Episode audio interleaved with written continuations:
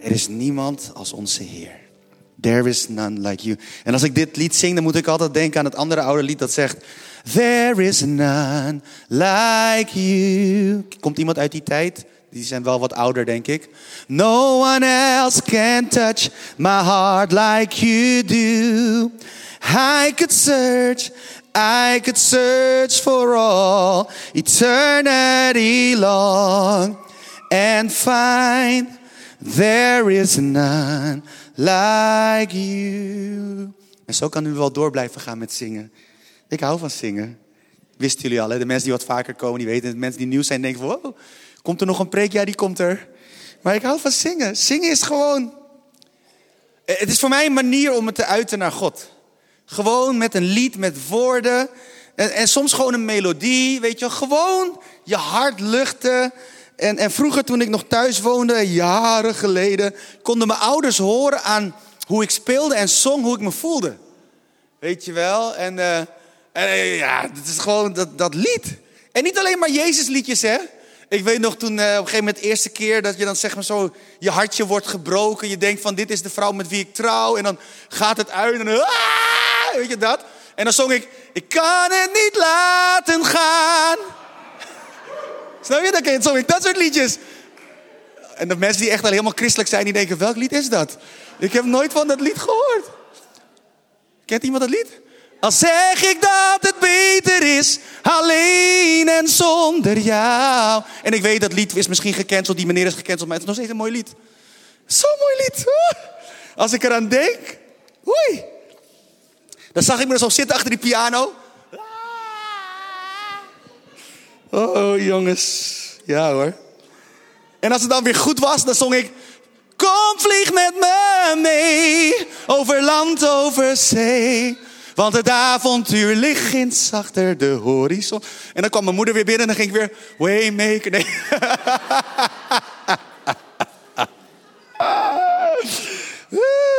Ja, jongens.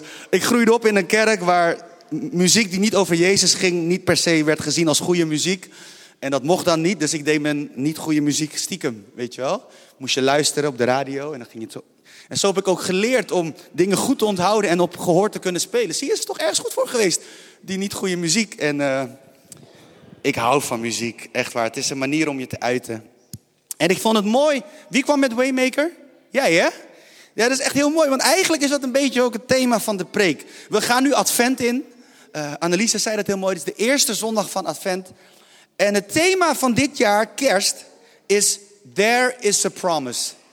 Er is een belofte. Wij, wij hebben hoop, want er is een belofte. We hebben Jezus. Er is een belofte in Jezus, altijd. En, en, en eeuwenlang hebben mensen uitgekeken naar de Messias die zou komen. En ze herkenden de Messias niet. En het is zo'n ding, het raakt me, want dan denk je van wauw, je kan dus iets verwachten, je kan je ergens naar uitstrekken, je kan ergens iets verwachten en het compleet missen. En ik hoop en bid dat wanneer het voor ons komt, wanneer die belofte in ons, in ons leven zichtbaar wordt, dat we het niet missen. Want there is a promise. En die belofte hebben we ontvangen in Jezus. En, en, en Annelies zei het heel mooi, in het hier en het nog niet, dat we het nog zien. Het koninkrijk van God breekt baan met geweld en geweldenaars grijpen ernaar, staat zo heel mooi in de NBG. Maar aan de andere kant zien we ook dat, die, dat het koninkrijk van God nog niet volledig tot uiting is gekomen. Want als dat zo was, dan was er geen oorlog, dan was er geen ziekte, dan was er geen jaloersheid, dan was iedereen blij, iedereen happy, alles was kleppy, alles was mooi. Maar dat is niet zo. Er is nog steeds verdriet. Er is nog steeds onrecht. Er gebeuren nog steeds slechte dingen met goede mensen. En ook slechte dingen met slechte mensen. Er gebeuren nog steeds goede dingen met goede mensen. En goede dingen met slechte mensen. Het, het leven is nog steeds gebroken. Maar there is a promise. En de titel van de overdenking van vandaag is verwachting. Hoort ook een beetje bij kerst, hè? Verwachting. En ik wil jullie meenemen naar een stuk. Het echt heel leuk. Ik ga jullie wat vertellen over deze preek. Hoe deze preek tot stand is gekomen. Het is echt hilarisch. Ik, ik was al een poosje bezig met bidden voor advent. En ik denk, wat gaan we doen? En ik had een hele preek al in mijn hart en, en in mijn hoofd. En ik denk, deze preek is vet. En toen ging ik hem uitschrijven op woensdag. En op woensdag dacht ik, dit is helemaal niks. Leuk is dat. Dan leef je weken toe naar een preek en eindelijk mocht ik hem houden. En toen dacht ik, nee, hij is niet voor deze week. Hij is voor volgende week. Maar toen was het al woensdag. En donderdag was een volle dag. Donderdag had ik ochtends iets, middags iets, s avonds iets. Vrijdag hadden de hele dag GLS. Zaterdag hadden we GLS. Ik denk, hoe dan? Dus toen, dan ga je bidden. En dan ontdek je, even when I don't see it, you're working. Even when I don't feel it, you're working. Want stiekem, nou niet helemaal stiekem, maar voor mij was het stiekem, ervoer ik dat Gods geest eigenlijk al iets anders in mijn hart had geplant en had gekneed. En toen dacht ik, oh, is dit de preek voor zondag? En dat is, dat is leuk. En ik wil jullie meenemen naar Lucas 1, Lucas 1, vers 5. En we gaan heel veel lezen. We gaan 20 versen lezen vandaag. Vers 1, ik bedoel vers 5 tot 25. En ik ga niet al te snel, ik ga mijn best doen. En het was leuk, gisteren luisteren naar een spreker. En het eerste wat mensen zeiden die van Reconnect waren en aan de tafel waren bij die GLS, die zeiden, oh wat fijn, er is een spreker die nog sneller spreekt dan jij. Dus toen ik, zie je, ik spreek helemaal niet zo snel. Al die mensen die zeggen maar dat ik snel spreek, ik spreek best wel op normaal tempo. Die andere spreker spreekt snel, weet je wel. Maar ik ga mijn best doen om niet al te snel te gaan. Maar als ik enthousiast ben, ga ik altijd sneller. Dat weet iedereen inmiddels wel. Alle vertalers weten het zeker. Ik zie Sonja ook al klikken van, oh, ja, we hebben er niks aan. Je begint wel langzaam, maar op een gegeven moment na drie seconden, boem, en weg is die.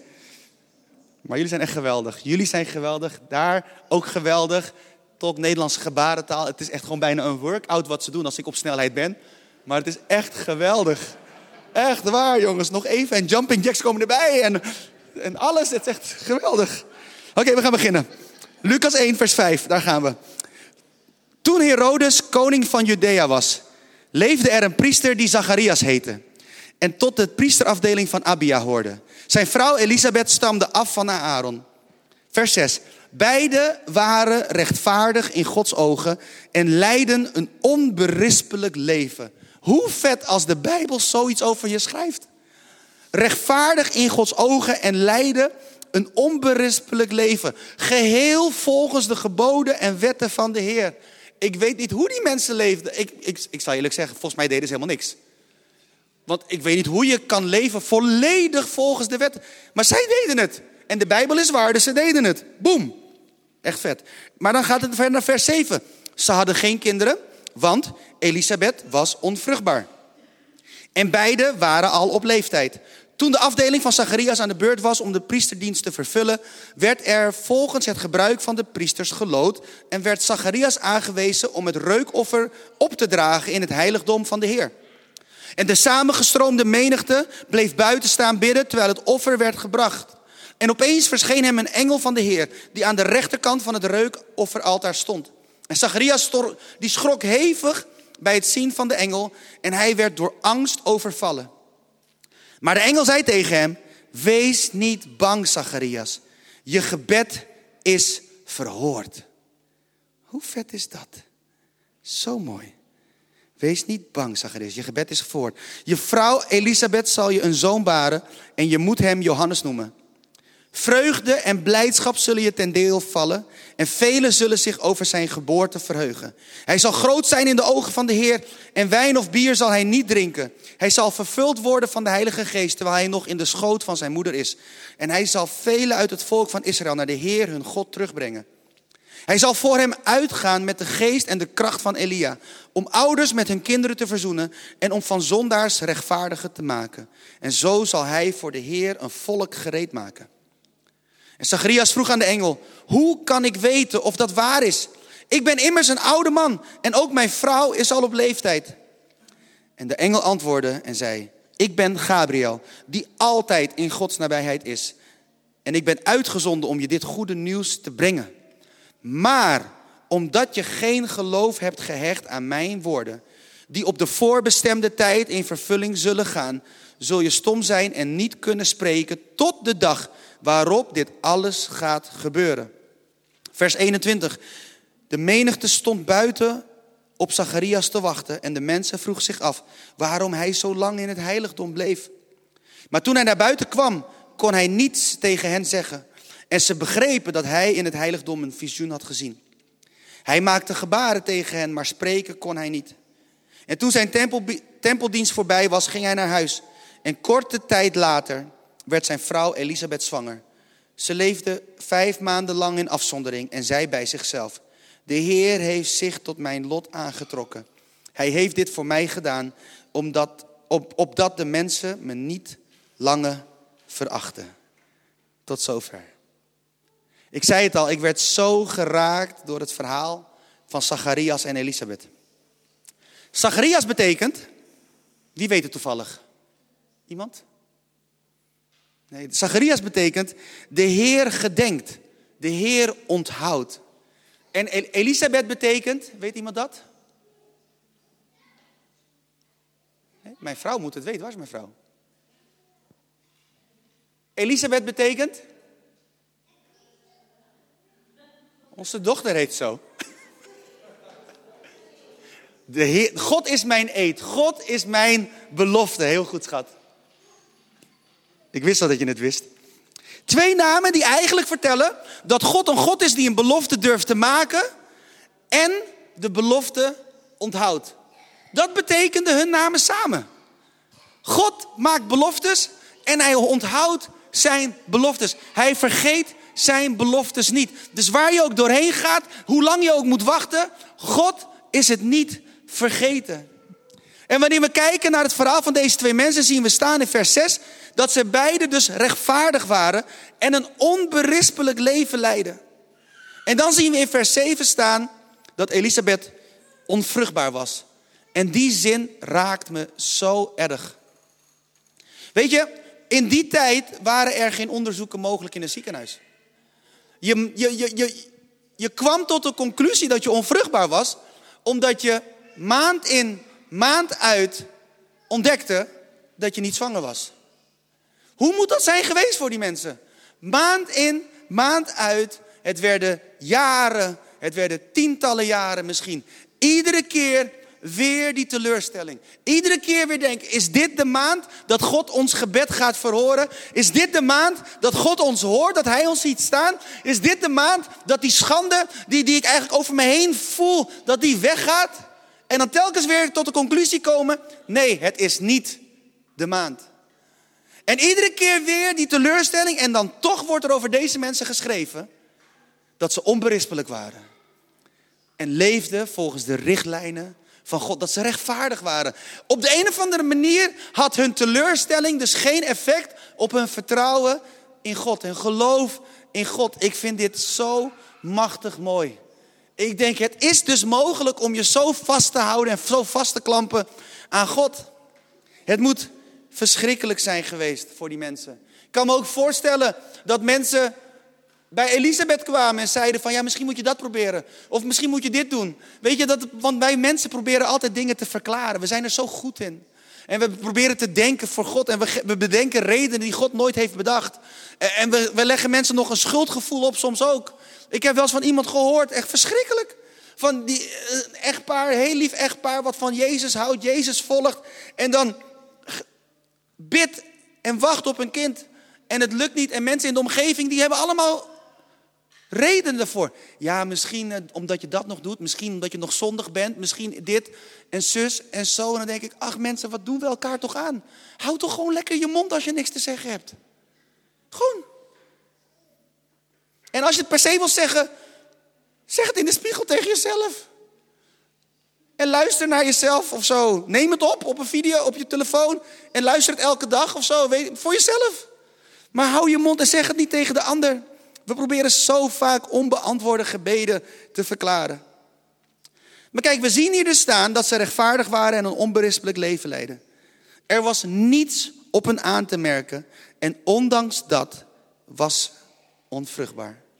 Kennelijk is het mogelijk om alles te doen wat God van je vraagt, zonder dat je die bepaalde vrucht ziet die jij zo graag wil zien in je leven. Hoe pijnlijk dat ook moet zijn. Deze tekst leert mij dat wij als kerk moeten wegblijven van een oordeel of verklaring, maar er gewoon moeten zijn. Die vier vrienden waar Annelies over voor bad. Gewoon zijn in stilte, zien en zijn. Dat is alles wat we hoeven te doen. Als we dat meer zouden kunnen doen, dan wordt de kerk, geloof ik, een veiligere plek voor de mensen die geraakt zijn door de gebrokenheid van het leven. En het is moeilijk hoor. Ik weet het, het is moeilijk. Als iemand met een probleem komt, op de een of andere manier proberen we altijd een oplossing te bedenken. Herkent iemand dat? Ik wel. Laat mij de eerste zijn die zijn hand opsteekt. Ik herken het echt. En, en, en het is moeilijk als iemand een verhaal vertelt, dat je gewoon met die persoon bent in dat moment. En de pijn, de teleurstelling, de vraag laat binnenkomen. Zonder antwoord. Ik heb van Sharon geleerd, in de eerste jaar van ons huwelijk, dat, dat ze helemaal niet stond te wachten op een oplossing van mij. Eén keer zei ze, Gil, je hoeft helemaal geen oplossing te bedenken. Laat me gewoon even verdrietig zijn. Error in mijn hoofd, hè? Ik snapte dat niet, hè? Ik denk, hoezo? Is helemaal niet leuk om verdrietig. Wat, wat ik altijd deed als Sharon een probleem had en ik kon het niet oplossen, dan ging ik grappen maken. En dan ging ze lachen. En dan zei ze, daar heb ik helemaal niks aan. Ik wil gewoon verdrietig zijn. Ik zeg, wie wil er nou verdrietig zijn? Ik ben je man, ik moet zorgen dat je blij bent. Dat is mijn taak, dat is mijn levensroeping. Een glimlach op je gezicht. Elke dag. Ieder uur. Elke minuut. Nooit een traan, alleen tranen van vreugde. Maar nee, ze heeft me geleerd. Nee, soms moet je gewoon je mond houden. Gewoon er zijn. Zei ze, dat ik gewoon even kan rusten op je schouder. Ik zeg, oh, dat kan ik wel, kom maar. Was toch een soort van oplossing voor mij. Schouder aanbieden. Weet je wel, dus maar goed. Er gewoon zijn. Dan zien we verder dat de engel Gabriel komt en begint te spreken. En hoe mooi dat hij zegt, je gebed is verhoord. Ik vind het zo mooi dat hij daarmee begint. Je gebed is verhoord. Je gebed is. Maar, maar we zien dat Zacharias zo uit het veld was geslagen.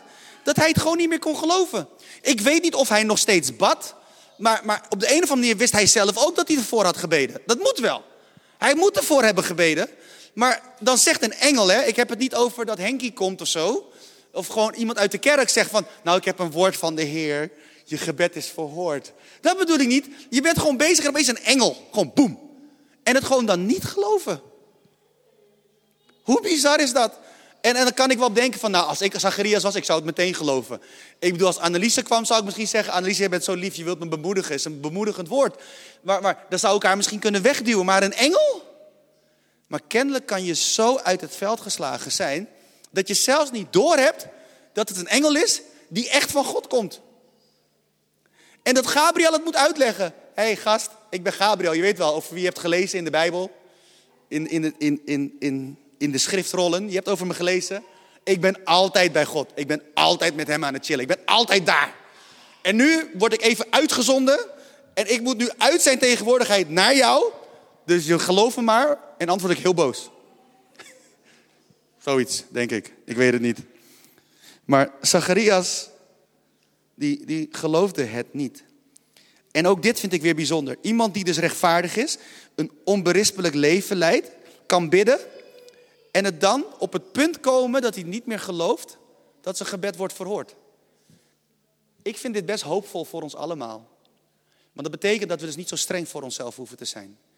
Misschien heb jij een gebed wat je al zo lang bidt. Misschien voor een familielid. Misschien ben je een van die stellen. We hebben er een paar in binnen Reconnect die zo graag een kind willen en daarvoor bidden.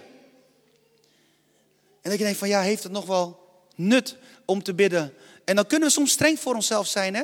Dan kunnen we soms tegen onszelf zeggen, nee, ik moet geloven. Ik moet vasthouden. Ik moet, ik moet, ik moet, ik moet, ik moet. En dat kan zo een last worden op je schouders. Maar kennelijk kan je dus rechtvaardig zijn, een onberispelijk leven leiden, bidden en het dan niet meer geloven als een engel je komt vertellen dat je gebed is verhoord. Op een gegeven moment schreef ik ook op, het is dus ook mogelijk om met God te leven zonder dat je het nog verwacht. En God wordt er niet eens boos over. En misschien denk je nu van, wacht eens even, nee, God werd wel boos, of in ieder geval die engel werd boos, want hij kon niet meer spreken na dat gesprek. Dat is toch een straf. En als ik heel eerlijk ben, denk ik het niet. Ik geloof oprecht dat God hem de mond snoerde, omdat God wilde dat het goede nieuws het laatste gesprek had dat hij had, wat uit zijn mond zou komen. Weet je, Spreuken 18, vers 21 zegt dat leven en dood in de macht van de tong is. En het zijn harde woorden, het zijn scherpe woorden, maar ik geloof daarin. Het zegt mij dat woorden ongelooflijk veel kracht hebben. Woorden hebben de kracht om een droom, een visie, een belofte te doden. En soms moet God ons gewoon de mond snoeren, zodat onze woorden onszelf niet in de weg zullen staan. Wat was er gebeurd als hij wel kon spreken? Had hij misschien gezegd, ja, het was een engel, maar ik geloof het zelf eigenlijk ook niet. Volgens mij was het een hallucinatie. Ik denk dat ik te weinig heb gegeten. Ik denk dat ik mijn lunch heb gemist, mijn ontbijt heb gemist. En gisteren waren we aan het vasten. Ik, denk, ik, ik zag gewoon dingen die er niet waren. Ik denk, eh, zo kunnen we soms dingen zeggen. Omdat we zo teleurgesteld zijn geraakt in het leven, dat we een soort van buffer inbouwen om die verwachting te temperen. Herkent iemand dat? Of ben ik ook weer de enige in deze zaal? Maar ik heb dat wel eens. Dat je soms denkt van, ik heb hier zo lang voor gebeden. En dat je dan, dat iemand je bemoedigt. En ik, ik, ik ga maar voorzichtig zijn.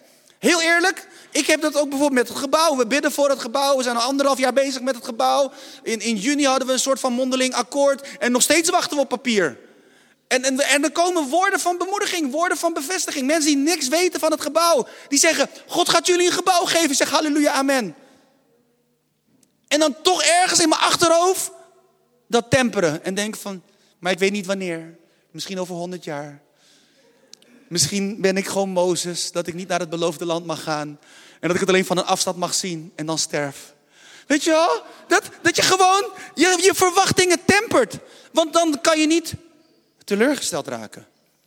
Want het is niet leuk om teleurgesteld te raken. En het probleem is, wanneer wij een belofte krijgen van God, dan plakken we het altijd in onze timeframe. En onze timeframe is heel tijdelijk. Als je heel oud wordt, word je misschien 150. Maar op de eeuwigheid is dat heel kort. Snap je? Dus ik kan me zo voorstellen dat we dan dingen zeggen om het te temperen. En dat God ons soms de mond snoert, zodat we niks kunnen zeggen. Want wellicht dat bij iemand anders het geloof wel wat doet. En dat daar iets ontspringt. En dat iemand dan zegt, ja, ik ga ervoor bidden. Ik ga nu weer geloven. Ik, ik, neem, ik neem het stokje van je over. Ik ga voor jou bidden. Weet je, het mooie is dat Elisabeth korte tijd later zwanger werd. En dan zien we haar dankgebed. En dan zegt ze, hij heeft dit gedaan, zodat mensen mij niet langer verachten. God herstelde Elisabeth in haar eer. There is a promise, dat is het thema van de komende weken. En ik geloof dat Gods belofte de meest onvruchtbare grond kan laten bloeien als een roos.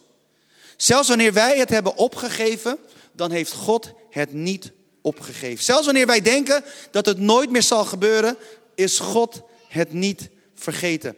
God is het niet vergeten, want Hij is onze belofte. En deze ochtend wil ik eigenlijk bidden voor een ieder die zich op welke manier dan ook herkent in het verhaal van deze twee Bijbelse helden, die ten diepste gewone mensen zijn zoals jij en ik. Mensen die hun stinkende best deden om achter God aan te gaan, maar ergens ook de verwachting kwijt waren geraakt. En hoe mooi dat ze dan nog steeds worden genoemd, rechtvaardig en onberispelijk. Zo kijkt God dus ook naar ons. Zelfs wanneer je dus soms de verwachting van het wonder, van het gebedsverhoring of wat dan ook, gewoon uit het oog verliest. En ik bedenk het niet zelf, het staat in het verhaal. Daarom lazen we twintig versen, zodat jullie zelf konden zien, het staat er echt. Dus ik wil bidden voor een ieder die zich op welke manier dan ook herkent in het verhaal van deze twee Bijbelse helden. Ook als je thuis meekijkt, ook als je het later terugkijkt, ik wil bidden voor jou. Ik wil bidden met jou. En in het bijzonder wil ik bidden voor mensen die de struggle van Zacharias en Elisabeth ten diepste herkennen, omdat zij een kinderwens hebben en tot nu toe iedere keer weer teleurgesteld worden. En je hoeft niet in de chat aan te geven dat jij het bent, je hoeft hier niet je hand op te steken, maar weet dat God je ziet, dat Hij je niet is vergeten en dat Hij je belofte is. God is je niet vergeten. God is onze belofte. And even when we don't see it, God is working. Even when we don't feel it, God is working. En misschien heb je onlangs gebeden, Heer, waar bent u? Ik voel u niet, ik zie u niet. Laat dit lied een herinnering zijn. God is working. Mag ik jullie voorgaan in gebed? Vader, zo komen we voor uw troon. En zo beleiden wij met elkaar. U bent de God die goed is. U bent de God die rechtvaardig is. U bent de God die liefdevol is. U bent een vader die vasthoudt. Heer, alles wat we nodig hebben, dat bent u. U bent daar om vaderliefde te geven. U bent daar als een moeder hen om ons onder uw vleugels te nemen. U bent daar om ons te vertroosten, om ons te helpen. Maar soms lijkt de hemel heel erg stil. En zien en horen we u niet. En soms raken we zo teleurgesteld omdat we het geen gebedsverhoring zien in ons leven. Soms kan het lijken dat we dag in, dag uit, week in, week uit, maand in, maand uit, jaar in, jaar uit bidden voor een ding. En dan geloven we en we vertrouwen. En op een gegeven moment stoppen we met geloven en vertrouwen. En bidden we het nog steeds, omdat we het eigenlijk zo gewend zijn geraakt om te bidden. Maar Heer, ik wil u vragen, wilt u ons helpen om onszelf niet te veroordelen? En ook als we het niet meer zien zitten. Ook als we het misschien niet meer bidden. Dat we vandaag mogen weten, dat we vandaag herinnerd mogen worden dat u de God bent die onthoudt. En u bent onze belofte. En ik dank u wel dat we mogen bidden voor mensen die zo lang in de wachtkamer zitten dat ze misschien de hoop hebben verloren. Heer, wilt u doorbreken met licht.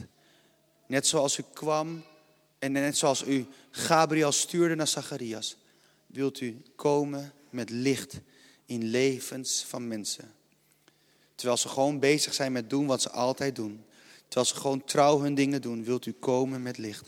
En in het bijzonder willen we voor elke, elk echtpaar, elk stel bidden wat zo graag een kind wil. U bent de gever van leven. En bij u is niets onmogelijk. We zijn u dankbaar voor medische hulp. We zijn u dankbaar voor de medische wereld. We zijn u dankbaar voor alles wat, we, wat ze nu kunnen doen door de wijsheid die ze hebben ontvangen van u. Maar Heer, wilt u een wonder doen? Of u dat nou direct doet, gewoon door een bovennatuurlijke interventie. Of dat u de medische wereld gebruikt. Heer, dat laten we geheel aan u. Maar wilt u een wonder doen, zodat Jezus alle eer mag ontvangen? Wilt u gebeden verhoren? Wilt u mensen die misschien de moed hebben verloren, gewoon weer nieuwe moed geven in Jezus' naam? Wilt u vertroosten? Wilt u beschermen? Wilt u gedachten beschermen, behoeden in Jezus' naam? Heer, en ik bid dat we de juiste woorden mogen spreken. En als we die woorden niet kunnen spreken, dat we dan in alle rust en alle vrede zullen zwijgen. Zodat andere mensen de juiste woorden zullen spreken over ons en tot ons. Heer, opdat uw woord mag gaan branden in ons hart, gaan leven en tot leven mag komen en leven mag voortbrengen. Dank u wel daarvoor. In Jezus' naam. Amen. Hey Gilbert hier, bedankt dat je hebt geluisterd naar de podcast van Reconnect Community Church. Ik hoop en bid dat je er niet alleen door bent bemoedigd of geïnspireerd, maar dat deze uitzending jou ook weer meer heeft mogen wijzen naar Jezus en zijn liefde, genade en trouw voor jou en voor mij. En als jij, net als wij, ook enthousiast bent over deze podcast, dan kan je ons helpen door je te abonneren op ons kanaal en deze overdenking te delen met vrienden en bekenden. Mocht je ons ook financieel willen ondersteunen, dan kan dat via reconnect.cc/geven. Je helpt ons dan om dit te blijven doen, zodat wij mede dankzij jouw steun mensen kunnen blijven bereiken met het goede nieuws van Jezus. Bedankt voor je betrokkenheid en je support.